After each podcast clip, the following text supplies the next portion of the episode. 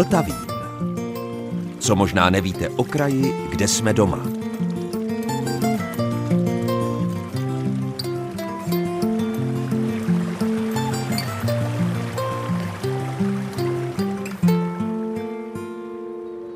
Posloucháte Český rozhlas České Budějovice, posloucháte Vltavín.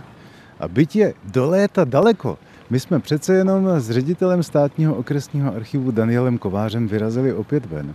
Byť nejsme v rozjásaném letním počasí někde u Vlkovských pískoven, což by mi vůbec nevadilo. Nejsme někde u Lužnice nebo u Rožmberka, ale jsme ve východní části Českých Budějovic, nebo respektive ve výchozí části směrem na východ z Českých Budějovic. V místech, které znáte jako Lanovou třídu protože tady bývala hlavní výpadovka z města směrem na východ. Já jsem to nezažil, ale říká se, že to tak bylo. bylo to, málo, málo kdo z nás už to zažil, protože výpadovkou byla lanová třída až do roku 1816. Nicméně v tom středověku, a my se dneska budeme pohybovat na eh, rozmezí eh, středověku a raného novověku, a budeme si povídat o eh, vojenských výpravách, vojenských taženích města Budějovic, tak eh, ta dnešní lanová byla tou hlavní spojnicí, která vedla z města Budějovic směrem na Lišov, na Třeboň a také na Moravu a potom dál do Uher. A my se dneska budeme povídat o tom, eh, mimo jiné, jak se táhlo eh, z Budějovic do Uher za zvuku vojenských bubnů.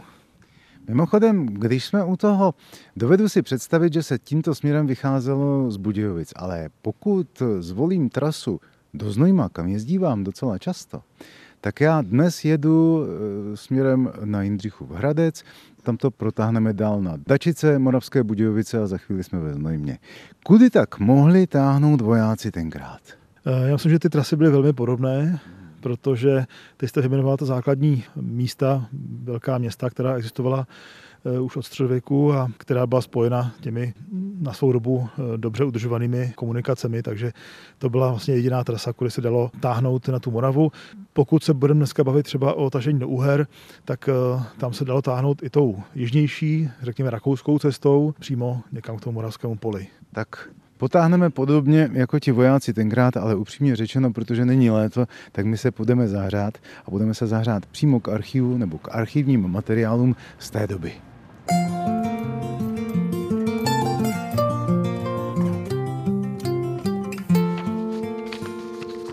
Jsme ve státním okresním archivu v Českých Budějovicích. Jak už jste slyšeli, tak už se probíráme i archivními materiály a Daniel Kovář připravuje hromádku dobových spisů.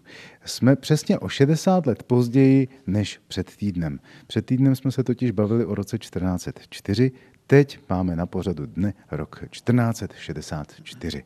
Co bylo v roce 1464? No, historie se nám opakuje, protože jenom připomenu, že v roce 1404 jsme eh, s městským ozbrojeným oddílem táhli proti Janu Zhoulovi z Ostředka, proti loupežovému rytíři do Posázaví.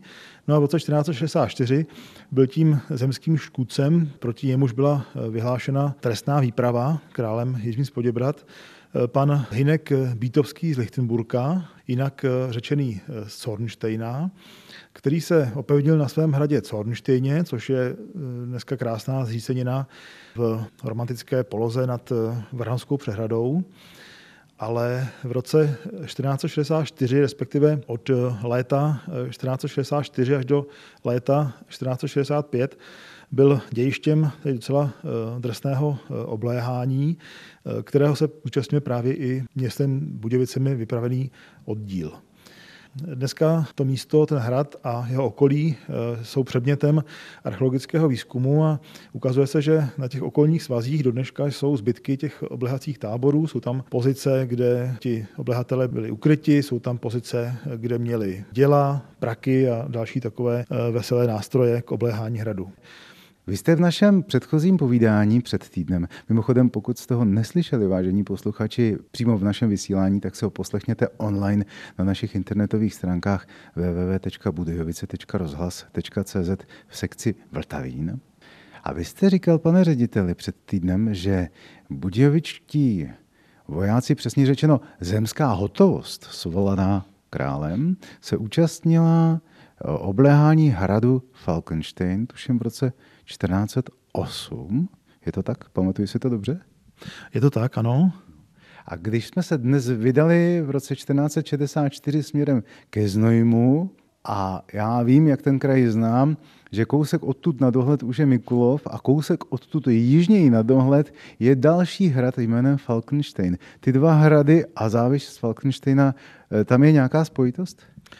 Eh, tady u těch eh, ne, to jméno Falkenstein, česky hm, ty hrady se jmenovaly třeba eh, Sokolík nebo Sokolčí podobně, tak ten název byl poměrně oblíbený a našli bychom jich hm, v českém, v rakouském prostředí, na Moravě několik. Falkenstein je v Českém Švýcarsku, na Českolipsku, ten, který pravděpodobně budějčtí pomáhali dobývat, je kousek od Konstantinových lázní, ale existuje i malá pravděpodobnost, že je to Falkenstein u Chotěboře.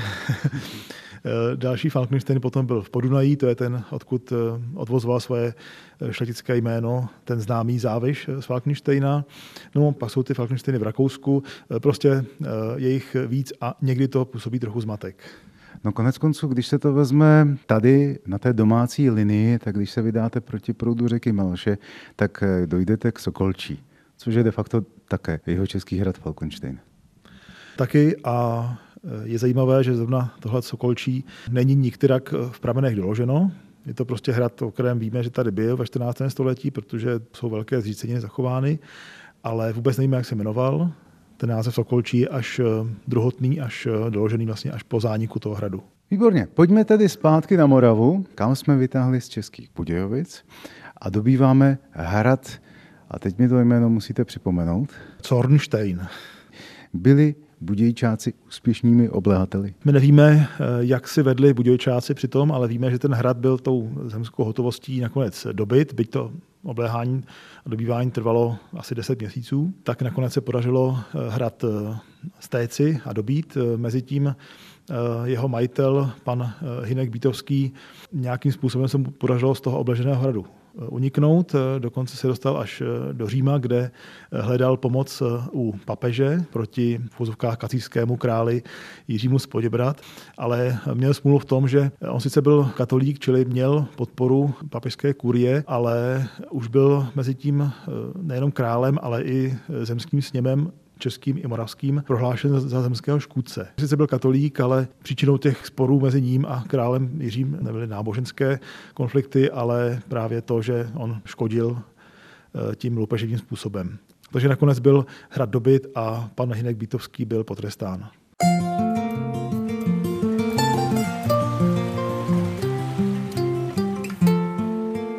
Když jsem říkal, že jsme ve státním okresním archivu, tak já tady opatrně otevřu jednu složku, protože tam mě zaujala rokem 1525 psaným v záhlaví. Tady vidím nějakou Bechyni, Jan ze Šternberka a na Bechyni, Oldřich Malovec a tak dál a tak dál. Pojďme se podívat tedy k těm samotným historickým zápisům. Co tady pro nás máte? Tak otevřeli jsme složku z roku 1525 a zase jsme ještě u jednoho takového tažení proti zemským škůdcům. A je, je teda zajímavé, že to už je na konci vlády Ludvíka Jagelonského, a opět jsme v situaci, kdy král svolává vojenskou hotovost k zásahu proti rytířům, kteří nějakým způsobem se provinili proti zemským zákonům. A tentokrát těmi provinilci byli páni Leskovcové z Leskova, kteří měli v držení hrad Kamenici nad Lipou, čili dějištěm jsou opět eh, Jižní Čechy. Eh, je zajímavé, že pro tohleto období o Kamenickém hradě, vůbec o dějinách Kamenice nad Lipou, toho nevíme moc. A tohle je jakési překvapení pro historii Kamenice. Eh, že byla obléhána a dokonce vidíte, že to svolání té zemské hotovosti se dělo jakousi tištěnou vyhláškou. No já si zrovna říkám, jestli je to psané nebo tištěné, protože já mám takový pocit, jako kdyby to bylo nějaké retro na počítači stvořené, protože to není možné, aby tohle někdo napsal ručně, takhle souměrně a takhle krásně srovnané do těch špalíků, to už vypadá na tisk. Podpis je Zdeněk Lev, dvojité V, z Rožmitála a z Blatné, Purkrabi pražský, ale to předtím to slovo nepřečtu. Nejvyšší purkrabí pražský, čili fakticky um, nejvyšší zemský úředník, v jehož prahomoci bylo z pověření krále svolat právě to vojenské tažení proti pánům leskovcům z Leskovce. A to už je tedy tisk, protože už jsme v době knihtisku. Je to tištěné a už toho vidíme, že ta akce měla vlastně širokou základnu, že ty oběžníky byly rozeslány po celé zemi a tudíž eh, se vyplatilo je neopisovat a nechat je vytisknout. Čili tento tištěný oběžník eh, dorazil někdy po polovině eh, října 1525 také na Českobudějskou radnici a když se budu snažit přečíst ten historický text, tak rozluštím třeba část první věty. Službu svou vzkazují, co je to další slovo? Můdří, moudří. A opatrní, přátelé milí. Čtu to dobře? Eh, přesně tak. Takhle vlastně začínaly všechny eh, dopisy v té době, jako když dneska napíšeme dobrý den nebo vážený pane Zajíčku tak tehdy se psalo službu svou vzkazuji moudří a opatrní přátelé milí, tak dále. Ta forma toho oslovení se řídila stavem nebo urozeností toho adresáta, čili to oslovení se trošku lišilo, podle toho asi se psalo šlechtě vyššího stavu, nižšího stavu nebo městům, nebo třeba církevním příjemcům. A dále se tady píše, jakož při času nyní minulém, ty dni po svatém Jeronýmu, když jest se byl znamenitý počet ze všech stavů v tohoto království českého k soudu zemskému e, sjel a na hrad pražský se sešli, bylo jest mluveno a tak dále. A hlavním teda obsahem toho sdělení bylo, že ten zemský soud a zemský sněm eh, se usnesl vyhlásit teda tažení proti tomu panu Leskovcovi z Leskova. A když teda najdu tu příslušnou pasáž, tak tady slovy tedy nejvyššího purkrabí pana Zdeňka Lva z Rožmitálu čteme eh, Žádám vás a podle úřadu mého napomínám, že k dopomáhání práva podle závazků v našich deskami vůbec zapsaných urozeného vladyku Jana z Leskovce a na Kamenici a na jiné i na statky jejich podle pokut starodávných propadení, kteříž jsou se právu zprotivili a odboj se stal a podle svolení zemského se nezachovali, vojensky a zbrojně s počtem slušným lidí, obyvatelů v tohoto města i s vašimi podanými a služebníky a zvozy vytáhnete a u vsi Rodvínova se strhnete. A tu přitáhnete na den svatého Klimenta nejprv příštího konečně, kteráž to ves jest nedaleko kamenice, snad odtud půl míle, a kteréž lidi z toho města pošlete, že to tak opatříte, aby byli a takoví lidé, aby poslušenství povinni zachovávali a jiným lidem škod, kteří jsou se e, právu nesprotivili, a jež to odboje neudělali, nečinili. Je to krásný sloh. Když to přeložím do současného jazyka, tak prostě povolal e, zemskou hotovost, aby se schromáždila u Rodvínova a aby e, ty poctivé nechala stranou v té kamenici, no a aby se věnovali hlavně tomu Janu Leskovcovi na kamenici.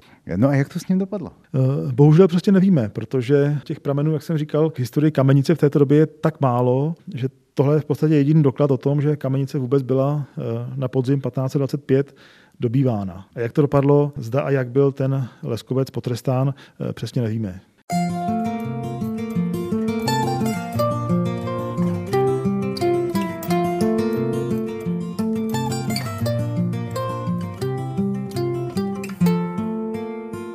Posloucháte Český rozhlas České Budějovice, posloucháte Vltavín a my jsme s ředitelem státního okresního archivu v Českých Budějovicích teď už přímo v prostorách archivu nad archivními listinami. A chystáme se na další výpravu. Před chvílí jsme se podívali do roku 1464. Za chvíli nás čeká výprava na Turka. Ale ještě něco mezi tím prý bylo. Kudy a kam táhli Eh, lidé z jižních Čech, co by povolaná zemská hotovost na nějakého dalšího škůdce. Eh, my si možná představujeme to 16. století jako dobu té renesance a takového rozkvětu ducha a vzdělanosti, ale ono i těch válek bylo dost a hodně se právě orientovali na východ proti tureckému nebezpečí. Ale do toho jsme si to ještě zkomplikovali tady sami uvnitř eh, české země. V roce 1520 je takové zajímavé eh, vojenské tažení, kterého se budějští účastnili.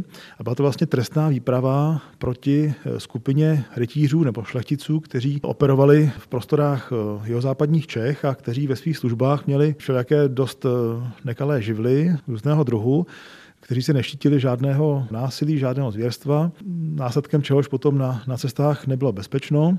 Ti lapkové okrádali kupce a přepadali a tak dále. A tu příslušnou kapkou, kdy ten pohár přetekl, byl incident, který se odehrál nedaleko si Blanice, kousek od eh, Vodňána Bavorova. Tam skupina lapků přepadla eh, táborské kupce a nejenom, že okradla, ale několik jich i zabila a zmrzačila. Takže tady městům došla trpělivost a protože šlo tedy o bezpečnost provozu na dálkových komunikacích, tak šlo vlastně o ten obchod samotný a tudíž o zisk. A zisk byl základem vlastně existence eh, královských měst, tak eh, ta města utvořila jakousi koalici pod vedením pražských měst a vyhlásila trestné tažení, trestnou výpravu proti těm rytířům a šlechticům, proti jejich hradům kteří eh, vlastně tuhle tu záškodnickou, lapkovskou a loupežnickou doslova činnost eh, kryli. Čili ta výprava se konala pod prapory vlastně města Prahy a z jižních Čech se té výpravy zúčastnila všechna jeho česká královská města, České Budějovice, Tábor, Písek a Sušice.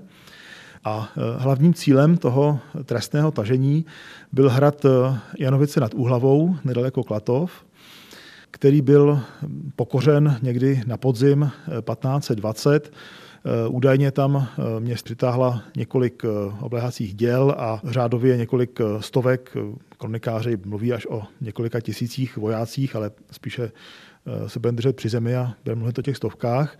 Takže hrad toho loupežového rytíře, který se jmenoval Petr Suda z Řenče, v Janovicích nad Uhlavou byl v listopadu 1520 dobyt. To byl ten hlavní cíl výpravy. No a pak se to eh, složené městské vojsko vracelo zpátky přes Jižní Čechy a dobývalo další a další eh, hrádky a tvrze těch eh, rytířů, o kterých se prostě dobře vědělo v kraji, že škodí nebo kryjí ty škodlivé živly. A Tohle to zpětné tažení potom od těch Janovic už potom nabilo charakteru spíš takové krevní msty, protože oni už pak jako dobíjali kde co, jenom, jenom prostě, co se jim znelíbilo cestou. A možná by to tažení ještě dál pokračovalo, nebýt toho, že došlo vlastně k velké roztržce mezi představiteli těch jednotlivých eh, městských eh, oddílů. No a díky té roztržce potom ta výprava se úplně rozpadla a nastal teda kýžený klid zbraní. Čili pokud si dobře pamatuju to, o čem jsme se bavili minule, tedy o způsobu financování těchto výprav, tak my jsme se bavili o svolávání zemské hotovosti, čili dnes by se řeklo pohotovosti nebo pohotovostních oddílů vojáků nebo mužů ve zbrani svolaných nějakým městem.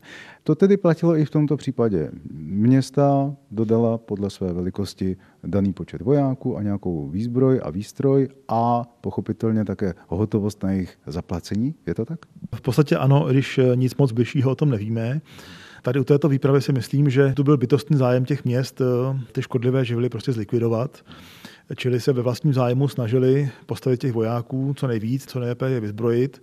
V tomto případě nepochybně eh, ta města měla bytostný zájem na dobrém výsledku toho tažení. Když jsme se bavili o Janu Žižkovi a jeho době, tak tam padl pojem lapka nebo eh, loupežnická skupina, a já bych pochopil, že tou dobou, dejme tomu ti místní zamani, měli vždycky u sebe nějakou ozbrojenou skupinu nebo prostě pár statných chlapíků, eh, kteří měli po ruce nějakou zbraň různého typu a chránili toho svého pána nebo někoho, kdo si je najímal. No a když se tomu jejich Zemanovi nebo pánovi, který si je najímal, někdo jiný znelíbil nebo mu nějak ublížil, no tak tu svoji partu poslal na tu partu toho svého soka. To bych tak nějak pochopil. To je běžná věc, nebo respektive bývala. Jenomže, když se řekne pojem eh, loupeživý rytíř a lapka, tak já bych docela rád, kdybychom to nějak upřesnili a vysvětlili. Proč se třeba z majitele hradu nebo nějakého rytíře stal rytíř loupeživý?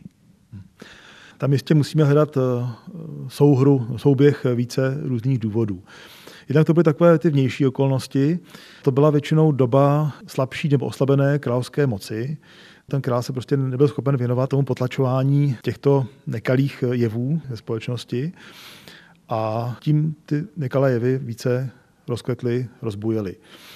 Nepochybně v tom byla i ta složka osobní, osobnostní, Prostě ten šlechtic byl takového založení, že radši než by si vydělával nějakým způsobem poctivě, že by zveleboval svůj statek, svůj majetek, eh, tak se dal prostě na tu zločineckou dráhu.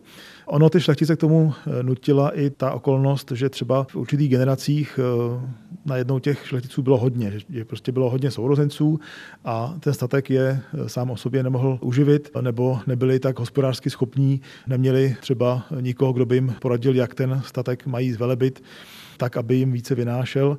Čili eh, i tyhle ty okolnosti, řekněme sociální, eh, je mohly donutit k tomu, že se dali na tu šikmou plochu. A co se těch lapků týče, tak eh, ono to zní neškodně. Ten název, no to pojmenování lapka, jakože něco někde lapí, lapá nebo něco takového, ale vzhledem k tomu, jak jste mluvil o tom, co provedli, dejme tomu u té blanice, tak to žádní svatouškové nebyli. Svatouškové rozhodně ne. Ta doba byla sama o sobě drsná, čili ty metody, jak se dostat k zisku, byly různé.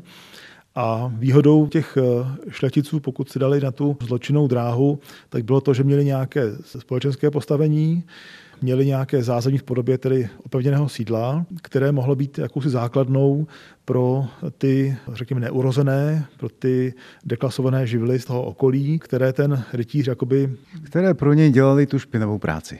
Přesně tak. Jo? A on je tou svojí urozeností a tím svým společenským postavením do jisté míry eh, kryl, eh, poskytoval jim v případě potřeby azyl na té své tvrzi a za to samozřejmě bral podíl na jejich kořisti.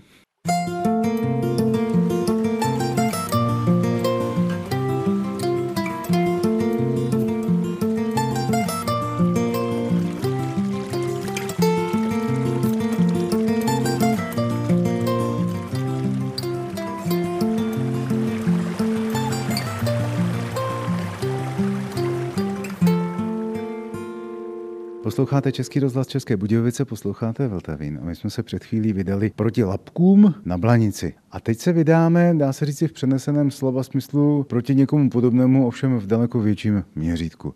My se otočíme směrem od západu na východ a půjdeme opět, jako jsme se dnes už jednou vydávali Českobudějovickou lanovou třídou, tak zase na východ, zase ke Znojmu. My totiž vyrazíme na Turka, ale to byl už úplně jiný rok. Kdy se tak stalo? Ono těch tažení směrem na východ, proti, ať už proti Turkům nebo eh, třeba proti eh, uherským povstalcům, bylo v 16. až koncem 15. století několik podstatě hm, se dá říct, že už ty, ti budějští vojáci si vyšlapali trasu do těch úher. Už v roce 1490 po smrti Matyáše Korvína, uherského krále, eh, kdy se český král eh, Vladislav Jagiellonský ucházel vlastně o eh, uherský trůn, tak tu svoji kandidaturu podpořil tím, že do těch uher vtáhl s vojskem. Jeho součástí byl i ten malý kontingent ozbrojených chlapíků z českých Budějovic. Či to bylo v roce 1490. V roce 1514 král svolal vojsko opět včetně budějovického oddílu opět do Uher proti takzvanému Dožovu povstání, proti uherským povstalcům. No a pak už začíná ta série těch obraných bojů proti turecké hrozbě. Je pravděpodobné, že budějští vojáci byli v bitvě u Moháče, kde padl Ludvík Jagelonský a je potom naprosto jisté, že ehm, do Uher ehm, ten městský kontingent, najatý teda za budějovické peníze, táhl v roce 1543, znovu potom v 60. Ehm, až 90. letech 16. století několikrát po sobě. Čili vezměte nějakou jednu výpravu, podle které můžeme soudit, že asi tak podobně vypadaly i ty ostatní. Tak vezmeme tu v roce 1543, protože z ní máme zachovány eh, jak eh, aspoň dílčí účty, víme, kolik to stálo, několik eh, dopisů psaných velitelem toho oddílu přímo z pole a je to výprava, která je pro to 16. století taková typická, která nám ukazuje, jak ten systém té obrany země pomocí té zemské hotovosti byl poměrně těžkopádný a zdlouhavý. Takže začátkem roku 1543 už bylo jasné, že Turek, turecké vojsko vtáhlo do Uher, tak eh, začalo to vlastně dopisem z 28. ledna 1543, eh, jímž eh, král Ferdinand svolal všechny stavy, aby se sešli 5. března na Pražském hradě k zemskému sněmu. Jehož účelem bude schválit tedy vypravení té zemské hotovosti. Či 28. ledna je svoláno, 5. března se ten s ním sešel a hlavním bodem bylo teda schválení vojenského tažení proti Turkům. A to se muselo ale dít na základě majetkového rozvržení. každý z těch šlechticů a měst měl poskytnout tolik ozbrojeného lidu nebo zbrojné pomoci podle výše svého majetku. Čili muselo tomu předcházet jakési daňové přiznání, přiznání majetku. A... Audit. a možná audit. A e, na to byl vlastně vyčleněn celý březen a duben, aby se ta majetková přiznání postupně schromažďovala. A pak se podle toho rozdělily ty povinnosti, kolik e, které město a který šlechtic e, pošle a zaplatí vojáků. Takže nakonec bylo vypočítáno, že na město Budějovice podle výše jeho majetku vychází vyslat 15 jezdců, 66 pěší vojáků a 5 vozů. K těmto vozům potom 10 vozových pacholků, kteří vlastně budou ovládat ty vozy, čili řidičů, jinými slovy, 25 koní, 10 hákovnic, tedy střelných zbraní a soudek prachu. Celá tahle ta hotovost a e, její organizace byla ještě projednávána na krajských e, sněmech e, během června a července.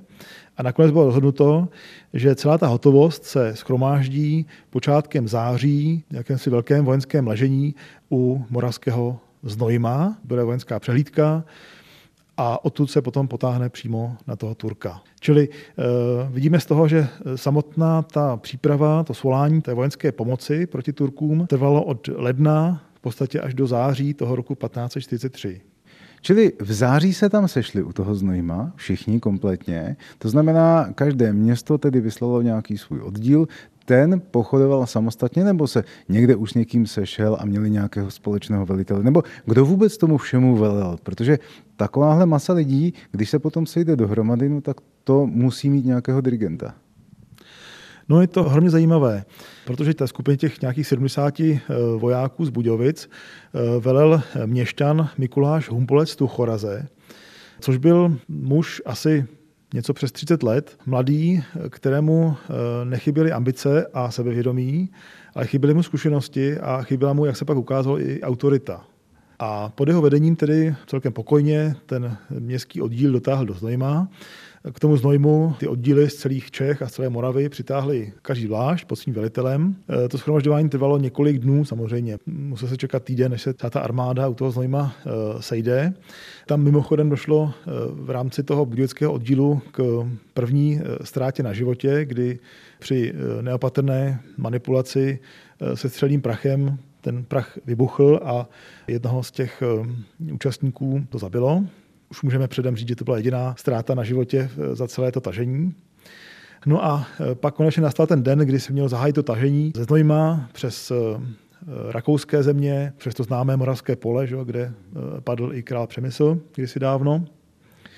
Jenže to byl první kámen úrazu a my máme krásný dopis pana Humpolce, který psal v ležení pod rakouským hradem Štác, což je zřícenina na vysokém kopci uprostřed té eh, dolnorakouské roviny, tak tam eh, Humpolec zoufale píše Budějovickým, že se mu to celé rozpadlo.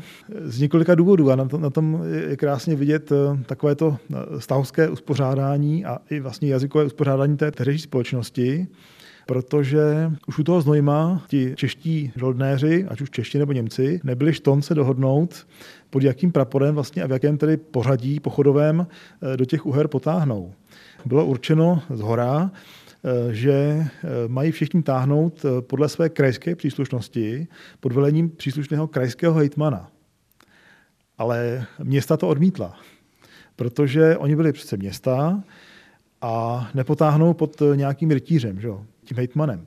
Takže města sama o sobě se dohodla, že oni potáhnou pod praporem města Prahy. Čili ta část hotovosti, eh, která byla získána tedy z peněz šlechticů, tak táhla pod šlechtickými prapory a ty městské kontingenty táhly vlastně pod praporem města Prahy. Nakonec došlo k tomu, že eh, budějovický oddíl, ve kterém byli jak čeští, tak eh, němečtí žoldáci, tak se ještě roztrhl na půl protože ti Němci v tom oddíle si eh, uvědomili a zjistili, že lépe si rozumějí eh, s vojáky hraběte Šlika, kteří přitáhli od někud z Krušní hor. Takže se prostě přidali k těm vojákům hraběte Šlika A takhle se prostě táhlo. A byla tam různá pochodová rychlost, samozřejmě jinak táhli s těmi vozy, jinak ti pěští, jinak ti jezdci. Takže už v polovině tažení ten Mikuláš Humpolec, ten velitel, zjistil, že vlastně ten svůj oddíl městský má rozptýlený po půlce Rakouska a ne a ne ho dá dohromady. No, nakonec tedy se nějak přitáhlo k tomu Prešpurku, dnešní Bratislavě. A to bylo kdy? Abychom se už dostali konečně na toho Turka? No, trvalo to asi, asi dva týdny. Pak uh, asi dva týdny leželi u toho Prešpurku a čekalo se, co dál, protože Turci si tam mezi tím veselé plenili uhry a dobývali jedno město a jednu pevnost za druhou a tady se teda vyčkávalo. Konec eh, pomalinku přicházela ta zima, že, ten podzim, a ti Turci si sami začali pomalinku stahovat. Takže nakonec ten městský kontingent eh, a ta zemská hotovost vůbec do těch bojů v těch uhrách eh, nezasáhla. A víte, co se stalo největším kamenem úrazu na zpáteční cestě? To, že bylo vinobraní. A že se táhlo přes eh, dolnorakouské vinice zpátky, no a tam se ta, aspoň teda ta budějovská výprava definitivně rozpadla. A to je z dnešního Vltavínu všechno. Od mikrofonu se loučí Zdeněk Zajček, od mixážního pultu Michal Kolář a vězte, že za týden jsme tady zase ve stejném čase